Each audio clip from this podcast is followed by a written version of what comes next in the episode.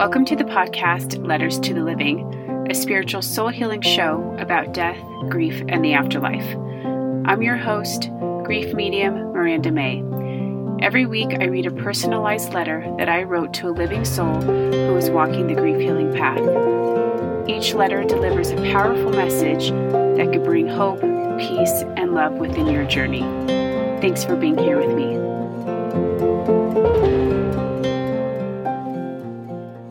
Hello, everybody, and welcome to the trailer episode of Letters to the Living. I want to take a few moments, introduce myself, why I'm here, and what this show is all about. My name is Miranda, and I live in Santa Fe, New Mexico. I am a professional medium. My passion and purpose in life is to help others heal from grief. I have found that many people find immense healing and closure after they've been connected with their loved ones in the spirit world and it's absolutely magical to be a part of that moment with them.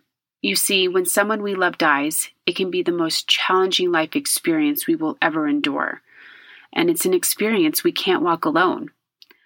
Since I've been doing grief work, I've noticed that it's just a short period of time, a short turnaround for the bereaved to feel forgotten. But I didn't forget you. I'm here to uncover all the messages that spirit and loved ones have shared with me about healing grief and working through those layers. When we are facing the painful emotions that are attached to our grief, I feel those are the times we have to lean on others to help us through the difficult days. So that's why I'm here to create a place where you can feel seen and heard, for you to know that you're not alone on this journey. But what makes this show different from the rest is that I'm going to open up deep conversations about death, grief, and the afterlife that no one wants to talk about. I'm going to go beyond the surface level of grief and get to the root of our pain.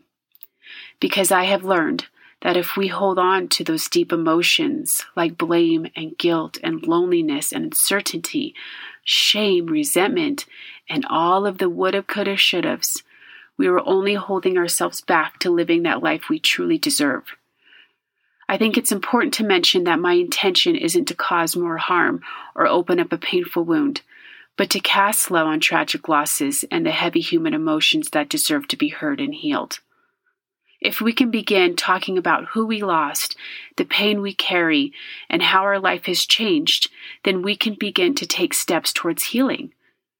I get that it's heart wrenching to talk about the death of your loved ones. It even feels torturous at times. But you can't hold it inside because that's when the mental and physical conditions start to appear. So, what is this show about? Well, I call it Letters to the Living because it's exactly that. And as I explain this, just try and keep an open mind, okay? Since I've been practicing mediumship or spirit communication, I have taught myself to go into a deep meditation that allows me to enter an altered state of consciousness. And while I'm in this state of relaxation, I am often visited by living people who I personally know, like close family and friends. And from time to time, famous or publicly well known people will show up too.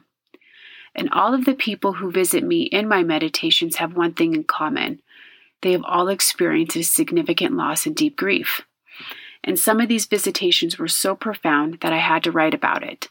I wrote to the person who came into my meditation and I described our energetic exchange. I wrote about the words that were said between us and the emotions that were felt. I wrote whatever was guided to me. And once I reread what was written, that's when I realized these letters aren't for one person.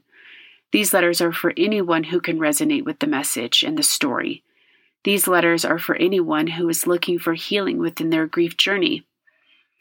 But I have to say, I'm not here just to read you grief letters.